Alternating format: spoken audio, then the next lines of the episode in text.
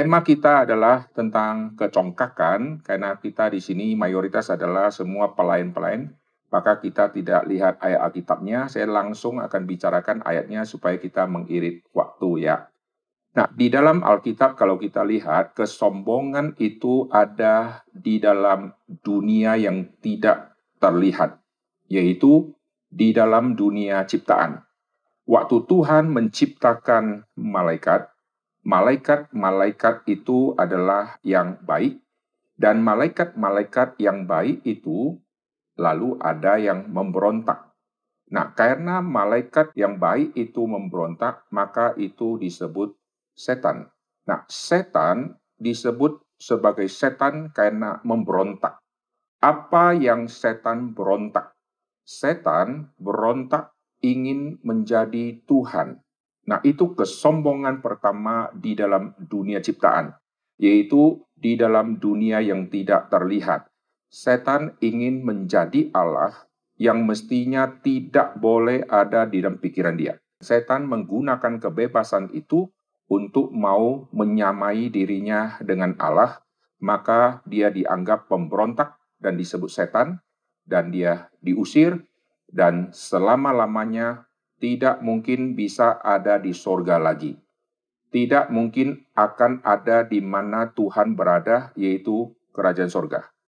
Maka waktu Tuhan nanti menciptakan dunia materi, dunia yang terlihat, setan akan memakai cara yang sama dengan dia mempengaruhi manusia supaya manusia mau menjadi Allah.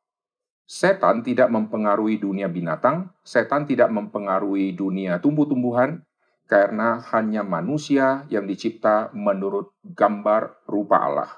Oleh sebab itu, setan memakai semua ciptaan Tuhan yang begitu luar biasa dalam diri manusia untuk mempengaruhi manusia dengan memasukkan kata yang dia sebetulnya inginkan, yaitu ingin menjadi Allah. Di sini kita lihat seolah-olah setan mulai rendah hati. Setan tidak mau mencari kesempatan mau jadi Allah, tetapi dia tawarkan kepada manusia. Lalu manusia kalau makan bisa menjadi Allah, makan buah yang Tuhan larang. Nah, di sini apakah setan rendah hati? Jawabannya tidak. Setan memakai cara seolah-olah rendah hati, tetapi sebetulnya tidak mungkin dia bisa mencapai status menjadi Allah. Dan dia tawarkan hal ini kepada manusia, dan manusia kira kalau dia makan dia bisa menjadi Allah, kalau begitu setan pasti dibawa manusia, karena manusia kalau jadi Allah berarti setan pasti dibawa. Nah, setan seolah-olah rendah hati, padahal sebetulnya ini tipuan. Lalu manusia akhirnya makan buah karena mau menjadi Allah.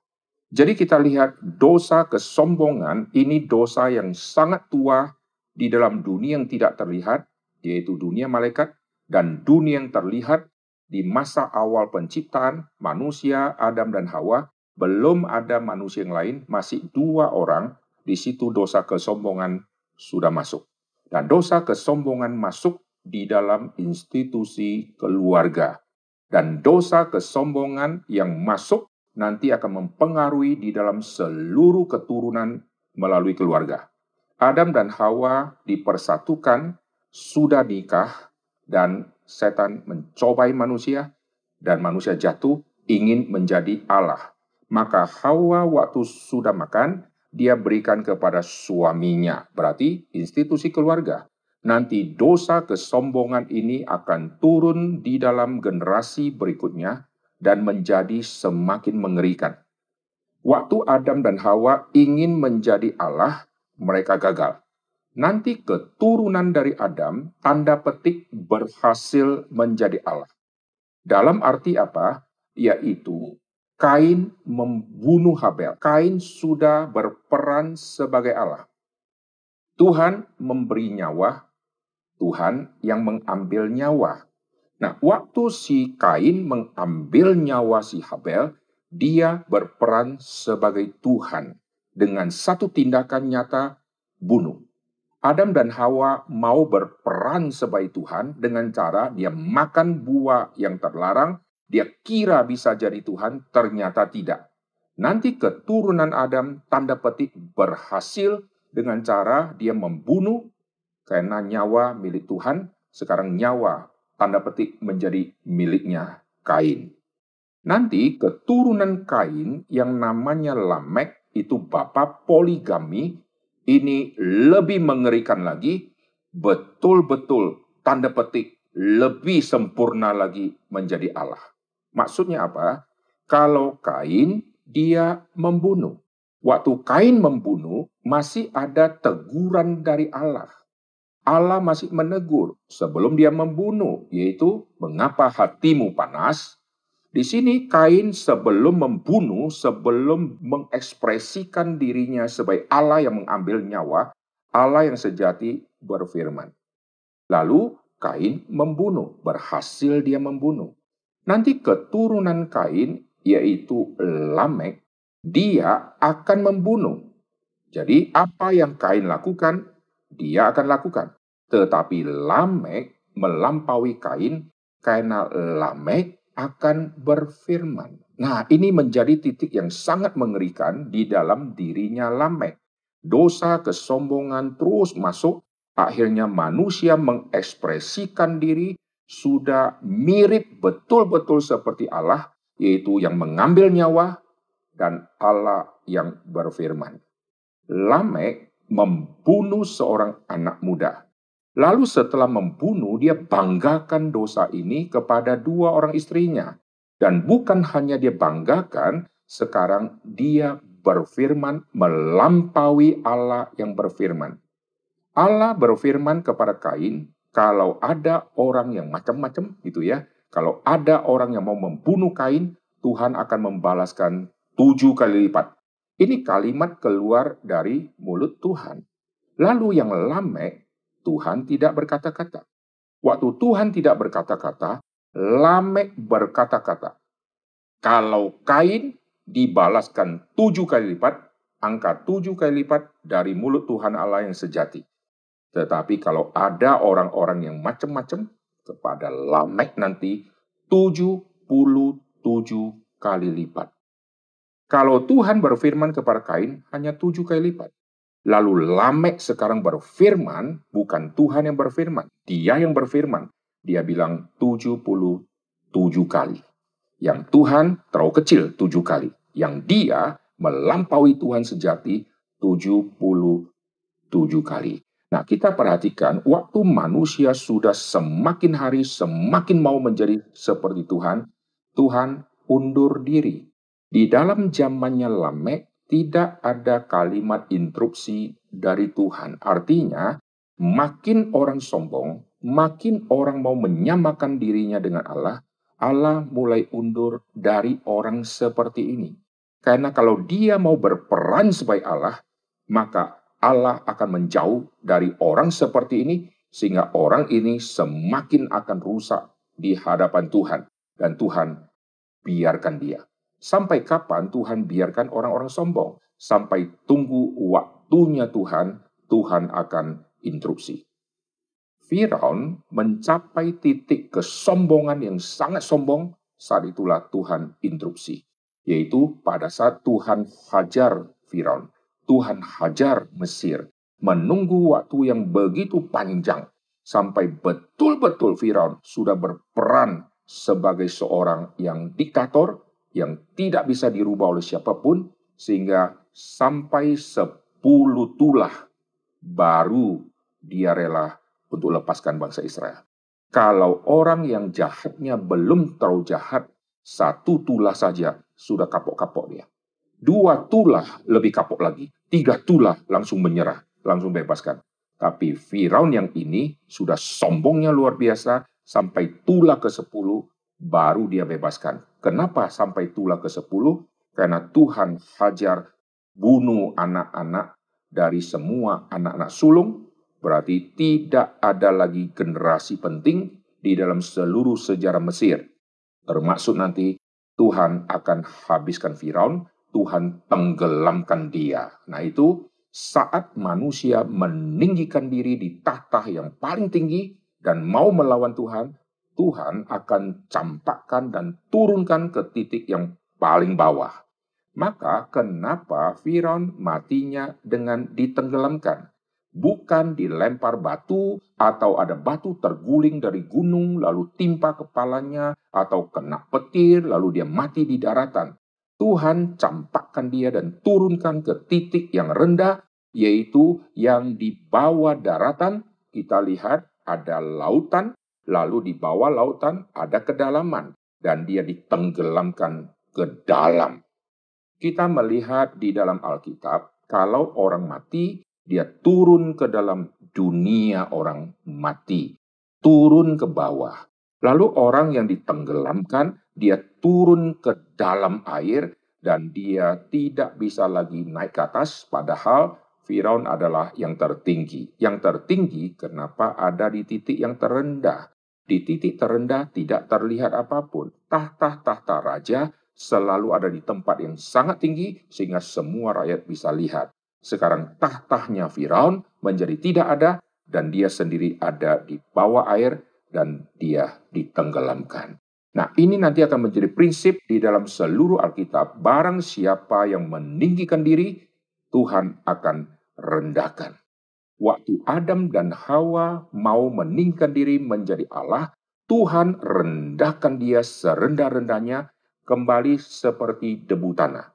Maka Tuhan berkata, manusia akan kembali ke debu tanah. Kalimat itu sengaja keluar saat manusia sudah jatuh ke dosa, artinya kamu yang mau menjadi Allah, akhir hidupmu kembali ke debu tanah. Bukan berhasil menjadi Allah. Akhirnya hidup manusia yang makin lama, makin sukses, makin sukses, tapi akan diakhiri dengan direndahkan kembali ke debu tanah. Kau posisi hebat, posisi tinggi, pencapaian prestasi hebat, tapi kau akan kembali ke debu tanah yang tidak ada harganya dan tidak ada bentuknya. Tuhan membentuk manusia dari debu tanah menjadi makhluk yang hidup. Tuhan hembuskan nafas hidup. Setelah manusia sukses, sombong-sombong, Tuhan rendahkan dia, hancurkan semua postur dia, kembali ke debu tanah yang tidak ada lagi bentuk. Sehingga kita tidak bisa mengatakan ini tangannya, ini kakinya. Di mana tangan dan kaki, sisa tulang belulang, semua tubuhnya ini satu persatu akan kembali ke debu tanah dan menyatu dengan tanah sekitar. Tidak bisa kita bilang ini seluruh tanah ini, ini tangannya. Seluruh tanah ini, ini kakinya. Tidak bisa lagi. Karena sebagian debu mungkin sudah kena angin, sudah terbang, tidak tahu ke mana-mana. Saya dulu waktu kecil, kalau masuk ke ruangan ada debu, keluar rumah ada debu-debu, saya selalu berpikir, debu yang nempel di badan saya, ini mayat siapa? Jangan-jangan ini ada mayat leluhur atau mayat tetangga karena debu tanah begitu banyak, sebagian pasti ada dari mayat-mayat. Tapi waktu debu tanah nempel di muka kita, kita tidak bisa tahu ini tangan siapa punya debu. Ini kaki siapa punya debu, dan seterusnya. Jadi manusia direndahkan oleh Tuhan dengan cara Adam dan Hawa kelak mati kembali ke debu tanah. Firaun mewakili dunia kerajaan diturunkan sampai titik yang paling rendah. Nebukadnezar begitu sombong dan merasa diri hebat, diturunkan sangat rendah menjadi seperti binatang dan makan rumput. Artinya, muka menghadap ke tanah dan konsumsi makanan yang keluar dari tanah. Itu Tuhan rendahkan dia. Seorang raja kalau makan, dia bisa sambil duduk di kursi kerajaannya, sambil bergaya, makan anggur, sambil sedikit baring menyatakan dirinya orang hebat. Sekarang mau makan, dia harus berlutut, dia harus membungkukkan kepalanya, dan mulut harus menghadap ke tanah, lalu makan rumput. Ini cara Tuhan campakkan dan turunkan. Di dalam kisah Rasul, Herodes sudah berperan sebagai Tuhan, sudah congkaknya luar biasa, Tuhan turunkan dia. Nanti dikaitkan dengan cacing.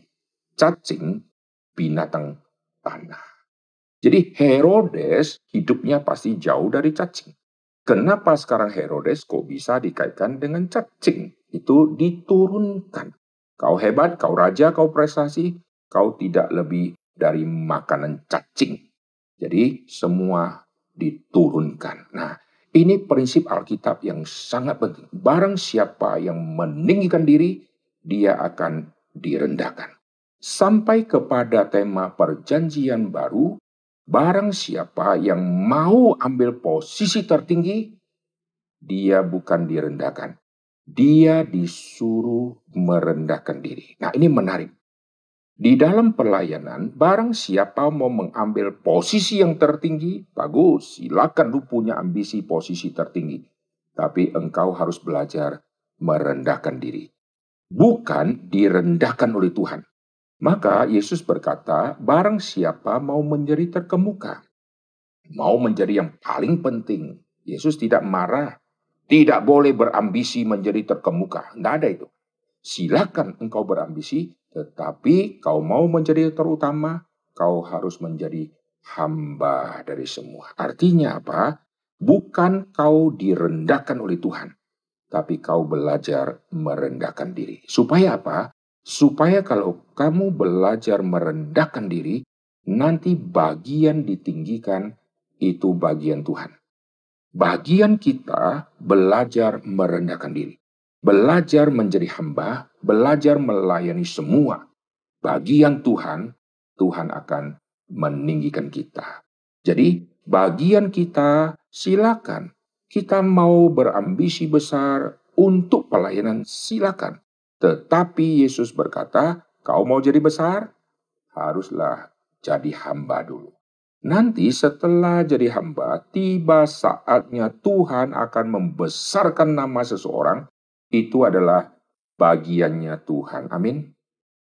Jikalau seseorang terus mau membesarkan diri dengan ambisi pribadi, dia akan mencapai level Tuhan akan menurunkan dia. Tetapi jikalau seseorang ingin mencapai prestasi pelayanan yang terus maju, terus maju, terus ingin maju, silakan, silakan terus ingin maju, tapi harus belajar merendahkan diri, bukan direndahkan oleh Tuhan. Jikalau semua orang yang mau belajar menjadi maju satu persatu direndahkan oleh Tuhan, di dalam kekristenan tidak ada harapan. Kamu ada ambisi? Ya saya nggak ada ambisi lagi. Kamu ada ambisi? Saya nggak ada ambisi lagi. Kamu ada ambisi? Begitu bilang, saya berambisi besar, langsung direndahkan oleh Tuhan. Berarti seluruh kekristenan akan buntu, tidak ada lagi ambisi, karena ambisi-ambisi yang muncul dari orang percaya yang ingin maju melayani, semua sudah direndahkan oleh Tuhan. Hanya kekristenan terkumpullah semua orang-orang yang tidak berambisi besar. Ambisi perlu untuk kemuliaan Tuhan. Tetapi untuk menjadi besar, untuk menjadi terkemuka, belajar jadi hamba. Nanti Tuhan yang akan memasyurkan nama kita. Itu bagian Tuhan. Tuhan membesarkan nama Abraham. Tuhan membesarkan nama Yosua.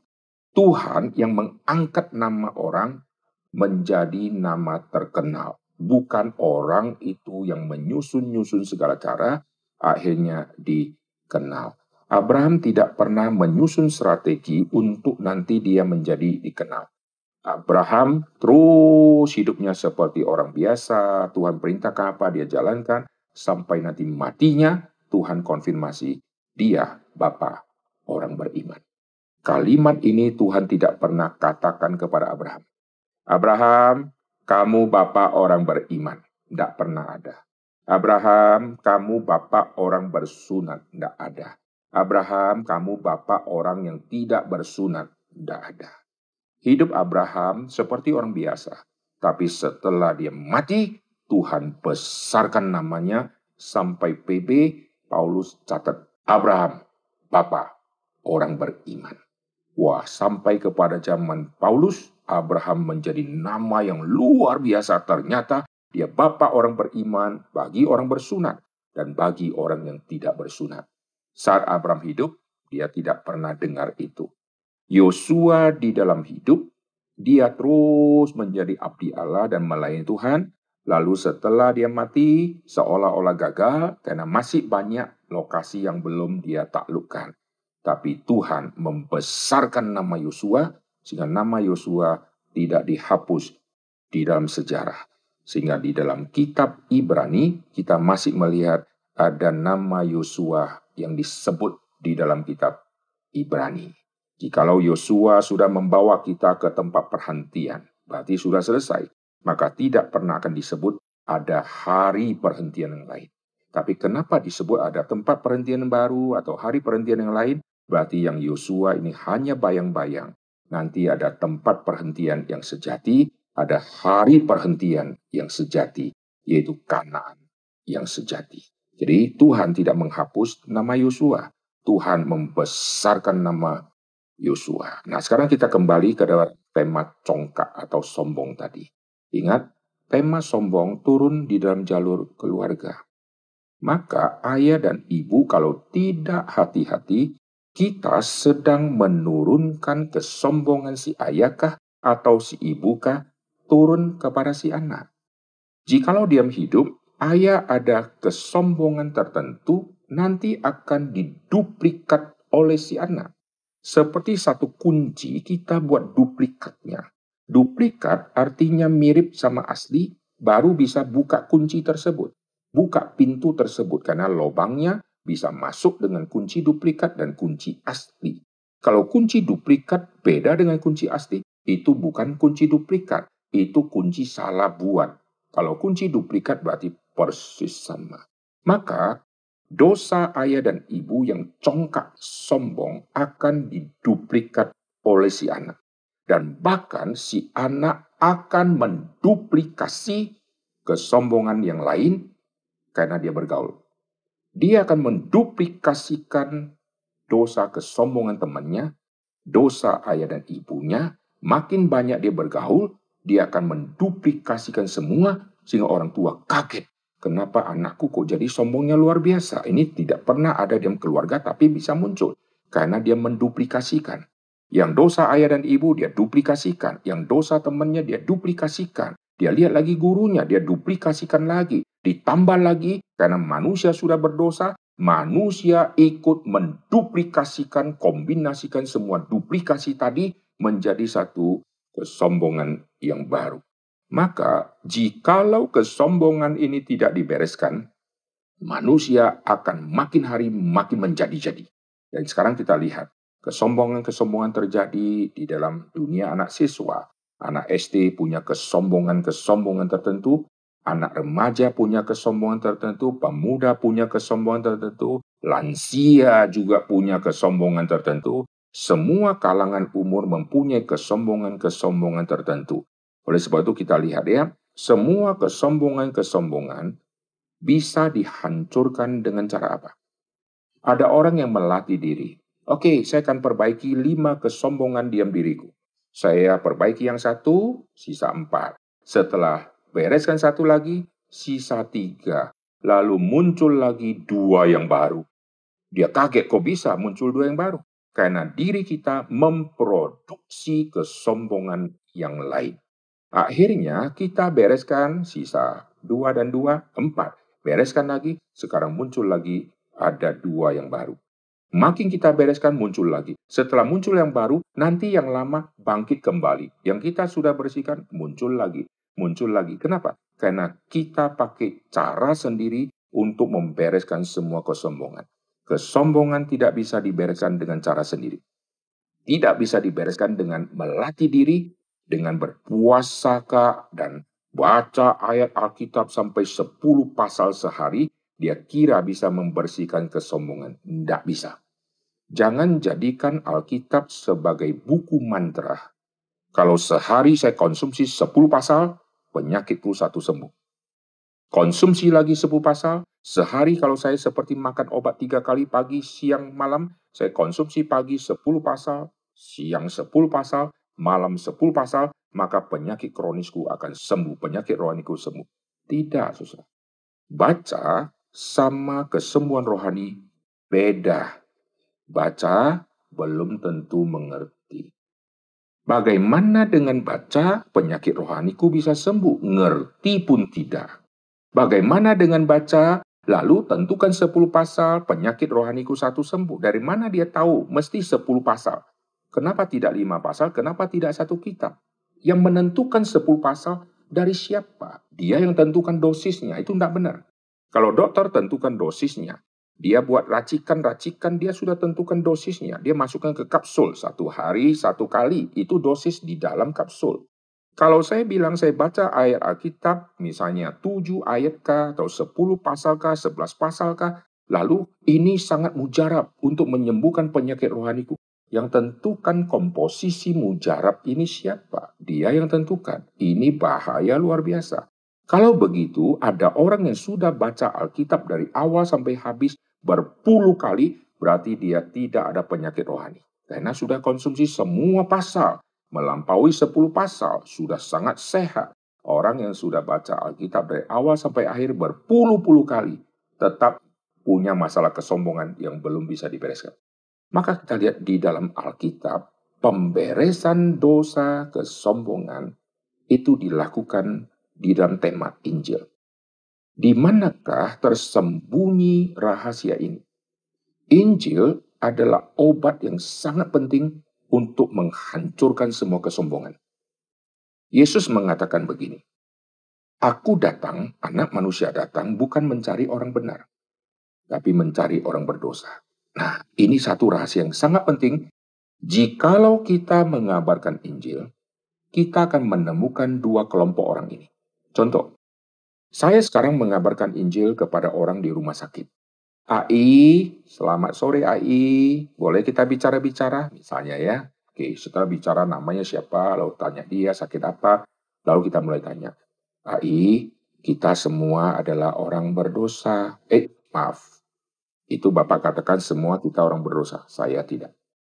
Saya dari kecil tidak pernah menipu, tidak pernah berbohong, tidak pernah ini, ini, ini. Dia masuk di kelompok orang benar. Saya tidak berjudi, Sampai hari ini saya tidak pernah melakukan pembohongan. Wah, dia rasa diri orang benar. Makin dia merasa diri orang benar, dia masuk dalam kesombongan ini. Yesus tidak datang mencari orang sombong ini. Contoh berikutnya, kita datang kepada bapak-bapak. Aceh, apa kabar? Gini-gini setelah itu kita bicara. Kita semua orang berdosa Aceh. Tidak mungkin kita lepas dari dosa. Lalu Aceh itu berkata, Iya, sampai nangis saya setuju, saya orang berdosa. Nah, orang ini, Aceh ini tipe orang kedua. Orang berdosa. Kalau dia sudah merasa dirinya orang berdosa, tidak ada lagi kesombongan di dalam dirinya. Aku orang berdosa. Yang satu, aku tidak berdosa, orang benar. Ini orang sombong. Nah, orang yang sampai bisa mengaku dirinya orang berdosa, berarti dia sudah merendahkan diri, dia merendahkan diri sampai ke tingkat yang tunggu difonis. Semua orang kalau sudah mengaku orang berdosa, tinggal fonis dihukum. Kalau orang masih mengaku tidak berdosa, maka perlu munculkan saksi mata sampai betul-betul terbukti orang itu berdosa. Tapi kalau orang itu sudah berkata, akulah orangnya, ini semua barang bukti dia keluarkan sendiri, nggak usah cari lagi. Pokoknya ini barangnya. Ini barang gue pakai untuk membunuh, ini barang gue pakai, ini loh. Semua barangnya lihat. Saksi mata, nggak perlu munculkan, sekarang sidik jari semua ada. Nah, nanti sudah dia ngaku sendiri, tinggal ambil saksi mata untuk mengkonfirmasi. Bukan untuk menyatakan dia orang berdosa, karena dia sudah ngaku semua. Dan dia bisa ceritakan semua dengan detail, dan dia bisa peragakan semua sudah detail. Karena dia sudah mengaku. Kalau sudah mengaku, berarti tidak ada lagi unsur membela diri. Semua orang sombong masuk dalam kecenderungan membela diri. Merasa dirinya tidak salah, merasa dirinya hebat, dan seterusnya. Nah, sekarang kita kembali. Encim tadi, AI tadi, merasa diri orang benar. Maka Yesus tidak datang cari orang ini. Kalau Yesus tidak datang cari orang ini, orang ini tidak ditundukkan oleh Injil. Sedangkan orang ini dia merendahkan dirinya. Waktu dia merendahkan diri, itu artinya roh Tuhan sudah bekerja di dalam hatinya. Yaitu, kau yang sombong, kau yang kira kau hebat, sekarang roh Tuhan sudah memberikan pengertian, kau tidak akan mampu. Kau pasti gagal. Maka sekarang Injil Tuhan tiba melalui orang yang kabarkan Injil, di situlah dia mengaku saya orang berdosa. Setelah itu dia akan muncul kalimat begini. Apa yang harus aku lakukan? Nah ini menarik. Kalau dia sudah merasa dirinya berdosa, apa yang harus aku lakukan? Berarti dia rendah hati, mau belajar. Nah orang seperti ini muncul pengharapan. Maka kita lihat ya, semua orang-orang sombong, sombong, sombong, sombong, sombong, dia mau menyelesaikan kesombongannya dengan cara sendiri nggak bisa dia harus berjumpa dengan Injil. Injil akan menaklukkan kesombongan orang. Kenapa? Karena di hadapan Tuhan, Injil keselamatan waktu diberitakan, hanya diam Kristus yang bisa menyelamatkan kau, berarti semua jasa mati. Semua jasa kalau sudah hancur, tidak ada kesombongan lagi. Saya kalau jasaku masih ada, saya bisa lakukan karena saya kuliah di universitas terkenal jasaku. Saya bisa PhD karena saya pinter, jasaku. Saya bisa kuliah, keluargaku, keluarga kaya, masih ada jasa. Kalau semua prestasi dihubungkan dengan jasa, ini bahaya. Maka kalau Injil sudah tiba, jasa dihancurkan, sudah nol jasa, di situ manusia sudah masuk diam titik yang tidak ada apa-apa lagi, di situlah Injil akan leluasa menggarap orang seperti ini. Jadi, Roh Kudus bekerja di hati seseorang, membuat orang ini sadar kau orang berdosa. Lalu perjumpaan dengan Injil, Injil waktu dikabarkan, konfirmasi dari mulut dia, sekarang dia mengaku. Betul, di hadapan Tuhan, saya orang berdosa. Apa yang harus saya perbuat? Karena Injil tiba kepada dia, maka Kristuslah solusinya. Akhirnya Waktu orang ini dilembutkan hatinya, dia menerima Kristus, di situlah dia dihancurkan seluruh keegoannya, dan dia menjadi kembali seperti anak kecil, maka istilah Alkitab memakai bayi rohani. Tidak ada bayi yang sombong. Tidak pernah saya lihat bayi, oh lalu. Apa kau? Apa? Tidak ada itu. Semua bayi mukanya, aduh senangnya luar biasa. Anak yang kecil ini kita senang pegang mukanya, kita cium dia, kita ingin gendong dia. Coba 15 tahun kemudian masih suka cubit-cubit dia. Sudah enak kita sama dia. Mukanya sudah sangar, masih mau kita gendong-gendong dia, kita sudah tidak mau. Kenapa? Karena perubahan dari bayi menjadi 15 tahun kemudian sudah ada dosa yang masuk, kesombongan sudah masuk, wajah polos sudah hilang, wajah sangar, wajah licik yang muncul. Semua anak-anak bayi tidak ada wajah licik. Wajahnya polos dan mulus dan imut-imut dan seterusnya. Nah sekarang saya yang sudah dirubah oleh Injil, saya direndahkan sampai ke titik awal, itu yang disebut bayi rohani. Berarti ada pengharapan baru, perubahan baru di dalam hidup. Tapi cilakanya di dalam dunia kekristenan, waktu dia menjadi bayi rohani, dia begitu rendah hati di hadapan Tuhan. Terima kasih Tuhan Yesus mati bagiku. Wah, dia begitu tunduk. Nanti pelan-pelan dia menuju kepada mengerti firman. Mengerti firman, dikasih kepercayaan melayani, dikasih kepercayaan jabatan, dikasih kepercayaan sampai majelis. Wah, di situlah setan muncul lagi memakai orang seperti ini dengan posisi saya sekarang sudah mengerti banyak tentang kekristenan. Saya dipercayakan posisi tinggi karena saya bisa. Nah, ini namanya kesombongan rohani setelah orang itu diselamatkan. Jadi kita bedakan sebelum orang itu diselamatkan, kita masuk dalam kesombongan-kesombongan seperti orang dunia. Setelah kita diselamatkan, kita dibereskan semua kesombongan karena kita diset menjadi bayi. Bayi rohani. Kita minum susu rohani. Dengar firman Tuhan. Sampai kita makan makanan keras, kita mulai menuju kepada yang disebut dewasa rohani, maka kepercayaan dari gereja muncul. Dikasih kepercayaan, pendeta dikasih kesempatan pegang cabang, majelis-majelis dikasih kepercayaan, posisinya naik lagi, dulunya menjadi wakil, sekarang menjadi ketuanya. Lalu sudah satu periode, dikasih kepercayaan lagi dua periode, gitu ya. Lalu setelah itu, wah dikasih kepercayaan lebih lagi, lebih lagi, lebih. Nah setelah itu mulai membandingkan. Seluruh gereja di tempat saya beribadah tidak ada pengganti saya karena saya yang paling hebat di gereja saya. Lihat, dari zaman dulu siapa yang terpilih jadi majelis? Bukankah saya?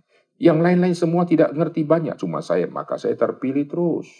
Lalu orang-orang yang sudah menjabat, mereka jatuh dalam kesombongan rohani yang dia tidak sadar. Ini yang bahaya di dalam gereja.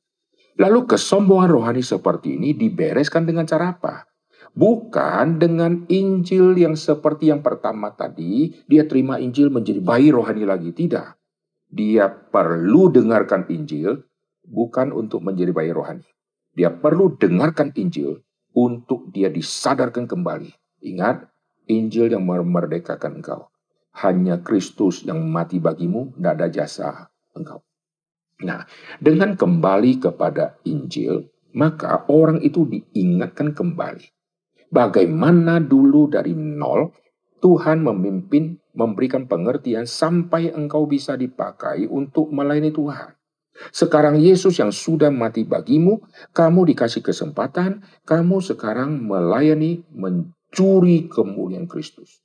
Maka waktu Injil dikabarkan, ada berita tentang salib, pengorbanan Kristus, di situlah nanti roh kudus bekerja untuk mengingatkan. Jangan lagi kau sombong, Yesus di atas kayu salib berkata, Bapa ampunilah mereka. Kalimat itu seperti berbicara kepada dia dan menusuk hatinya. Kalau dia dirubah Tuhan, dia bertobat, dia tinggalkan kesombongan. Tapi ada orang tertentu sudah dengar ini, ah saya sudah tahu. Dari sejak dulu saya sudah jadi Kristen, saya sudah dengar Injil, saya tidak butuh lagi. Lalu orang seperti ini merasa Injil tidak lagi bisa merubah dia. Lalu apa yang bisa merubah dia? Maka dia mulai mencari-cari firman Tuhan yang cocok untuk dia. Lalu dia kira firman itu merubah dia. Contoh, dia dengar firman Tuhan. Kita harus belajar memberikan untuk Tuhan. Supaya nanti Tuhan semakin leluasa memberkati kita. Nah, dia tangkap ayat itu, dia semakin memberikan persembahan. Dulu dia pelit, sekarang dia berubah menjadi tidak pelit. Tapi konsep dia yang berubah adalah konsep yang salah. Dia bisa berubah dari pelit menjadi tidak pelit karena dia mau dapatkan lebih. Kecenderungan dia yang katanya suka berubah karena firman, dia pilih-pilih firman dan dia aminkan firman, lalu dia jalankan. Sedangkan firman Tuhan yang menegur dosa dia, yang dia rasa tidak cocok, dia anggap ini orang harus disingkirkan. Karena dia punya posisi, maka dia mulai menyingkirkan orang-orang yang dipakai Tuhan, dengan kesombongan dia dan posisi dia, dia mulai mengkucilkan abdi-abdi Allah yang sejati. Orang ini sedang dipakai setan diam gereja dan dia tidak sadar. Lalu dia terus mengkonsumsi firman dan dia merasa bertumbuh. Dulunya tidak mau berdoa, sekarang jadi rajin berdoa. Tapi isi doanya untuk memuaskan diri sendiri dan dia tidak sadar. Sedangkan khotbah menegur dosa, dia semua tidak suka. Nah, orang seperti ini dia bahaya. Nah, ada jenis orang yang lain, setelah dia jadi majelis, dia sadar Tuhan, saya makin jadi majelis. Saya menjadi terkemuka. Saya di posisi tertinggi. Saya harus lagi menjadi hamba dari semua. Orang ini akan bertumbuh. Atau waktu dia sudah jadi majelis, dia semakin senang dengar khotbah Injil. Setiap kali orang bicara tentang Kristus, hatinya itu kayak sedang jatuh cinta kembali sama Kristus. Maka dia senang sekali mendengar kata Kristus dikhotbahkan, Injil dikhotbahkan, dia senangnya luar biasa. Seperti kekasih jiwanya yang terus diperkenalkan orang. Dia senang sekali. Kalau kita mempunyai istri yang cantik, lalu istri kita yang cantik sekarang dipuji oleh rekan-rekan sepelayanan dia. Wah, itu ibu tuh cantik sampai hari ini luar biasa kulitnya halus. Waktu kita dengar, kita senang. Wah, istriku dipuji. Oke, ini puji sungguh-sungguh atau tidak? Ternyata pujinya sungguh-sungguh. Kita senang. Orang yang kita cintai dibicarakan positif oleh orang lain kita senang. Sekarang Kristus kekasih jiwa kita. Kalau orang bicarakan tentang Kristus yang berkorbannya luar biasa, adakah sukacita dalam hati kita? Kalau ada, kita adalah orang yang luar biasa. Tapi sering kali kalau Injil dikhotbahkan, justru yang paling tidak suka dengar Injil adalah majelis. Karena merasa, ah Yesus saya sudah tahu mati di Golgota, hari ketiga bangkit, belum khotbah selesai, majelis sudah kasih kesimpulan. Nanti intinya bangkit naik ke surga selesai. Nah orang seperti ini sedang ada di dalam kesombongan. Dia tidak berperan seperti seorang anak kecil yang datang kepada Yesus. Anak kecil yang ingin belajar. Nah, orang-orang seperti ini sangat banyak diam gereja. Nah, saya tidak tahu di gereja setiap kita ada orang yang seperti apa. Apakah ada orang yang sudah dibersihkan dosa kesombongan, sekarang masih diam titik bayi rohani? Atau yang sudah lama bertumbuh, sekarang mulai dapat posisi. Setelah itu mulai ada benih kesombongan. Atau yang sudah sangat sombong, lalu masih mencokol dalam gereja. Atau ada yang sudah diselamatkan, sudah dapat posisi, tapi rendah hati luar biasa, senang dengar Injil. Setiap kali dengar hamba Tuhan khotbah Injil, dia dengar dengan penuh sukacita, antusias luar biasa. Tapi sering kali hamba Tuhan khotbah majelis yang tipis. Kami hamba Tuhan dari mimbar melihat dengan jelas hamba-hamba Tuhankah yang duduk di depan, yang ngantukkah, majelis-majelis yang ngantukkah, asyirkah, pianiskah, kami lihat semua. Yang mana yang dengar kok bareng sungguh-sungguh, kami lihat sendiri. Kami tidak bicara di sini ya, saya tidak bicara orang-orang yang ngantuk, ciri-cirinya seperti apa gitu ya. Nah sekarang kita kembali ke dosa kesombongan. Jadi dosa kesombongan ini yang sangat tua di dunia yang tidak terlihat, dunia malaikat. Di dunia terlihat ini beranak cucu terus. Di dunia yang tidak terlihat, dosa kesombongan tidak beranak cucu. Iblis, bapak pendusta. Tidak pernah lagi ada level yang lebih tinggi. Dia sudah mencapai tanda petik, tingkat kesempurnaan dusta. Kalau kita belum mencapai tingkat kesempurnaan dusta, kita sedang belajar berdusta yang lebih canggih. Kita sedang belajar menipu yang lebih canggih. Tidak ada tingkat kesempurnaan menipuku sudah tinggi. Kalau setan sudah mencapai semua titik yang maksimal di dalam kapasitas yang Tuhan izinkan, dia mencapai level itu. Tidak ada lagi semacam yang bisa dia improvisasi segala sesuatu. Tidak. Sedangkan manusia, kita diam dunia terbatas, kita mulai belajar. Belajar bisa ke yang benar, belajar mulai ke yang jahat. Dulu bohongnya dua, sekarang sudah jadi lima belas. Makin lama makin jahat, makin lama makin jahat. Maka kita perlu Injil. Injil yang merubah manusia. Jangan kira kalau saya sudah Kristen nggak perlu Injil lagi. Ingat PB empat kitab Injil. Sudah cukup empat? Enak. Dilanjutkan kisah Rasul. Bicara Injil lagi. Sudah empat tambah satu lima. Lalu cukup? Tidak. Tulisan Paulus mengulang lagi berita Injil. Sampai kitab Wahyu melanjutkan kembali tentang Kristus lagi. Lalu apakah semua PB sudah bicara Injil kita muak? Kita bosan? Ingat, kejadian bicara Injil. Kejadian bicara Kristus. Kejadian sampai Wahyu. Semuanya tentang Kristus. 66 kitab. Semuanya tentang Kristus. Berarti tidak mungkin kita dengar firman lari dari Kristus. Karena firman Tuhan kalau dikhotbahkan dari kitab Mazmur, kitab Mazmur bicara tentang Kristus. Kitab pengkhotbah dikutip oleh pembicara, kitab pengkhotbah bicara tentang Kristus. Tidak mungkin kita lari dari Kristus. Oleh sebab itu, kita perlu terus mendengar tentang Kristus, perlu kita mendapatkan kesegaran rohani, dan tahu jasa Kristus yang besar, jasaku tidak ada. Oke, terakhir, kalau saya di dalam diriku tidak ada lagi yang di luar diriku yang lebih hebat, saya akan sombong. Tetapi kalau saya sama yang di luar diriku ada orang lain yang lebih hebat, membuat saya tidak berani sombong. Contoh, sekarang saya sedang duduk sama pendeta hebat di dunia. Maka prestasi saya khotbah, dibandingkan dia kalah. Pengalaman pelayanan kalah. Lalu kesungguhan pelayanan kalah. Umur pelayanan kalah. Saya kalau ada bersama dengan dia, langsung saya akan tunduk secara otomatis, nggak berani bersombong lagi. Kenapa? Karena ada yang lebih hebat. Nah, kenapa sekarang kita semua ini merasa dirinya hebat? Karena kita tidak menempatkan diri di samping saya ada orang yang lebih hebat. Sehingga kita merasa saya sama siapa pun saya lebih hebat dari dia. Begitu ada orang hebat di samping, kita langsung bungkam. Nah, sekarang itu orang di samping kita. Bagaimana kalau yang lebih hebat ada menyertai kita? Berani kita sombong? Kalau saya di samping orang hebat, saya bisa rendah hati. Selama saya di samping, besoknya dia pergi, saya sombong lagi karena dia bisa pergi. Tidak mungkin dia di samping saya selama-lamanya. Tapi kalau yang hebat itu menyertai saya selama-lamanya, bisakah ada satu detik saya ada peluang untuk sombong? Tidak bisa. Oleh sebab itu, bagaimanakah saya menjadi orang yang tidak sombong lagi?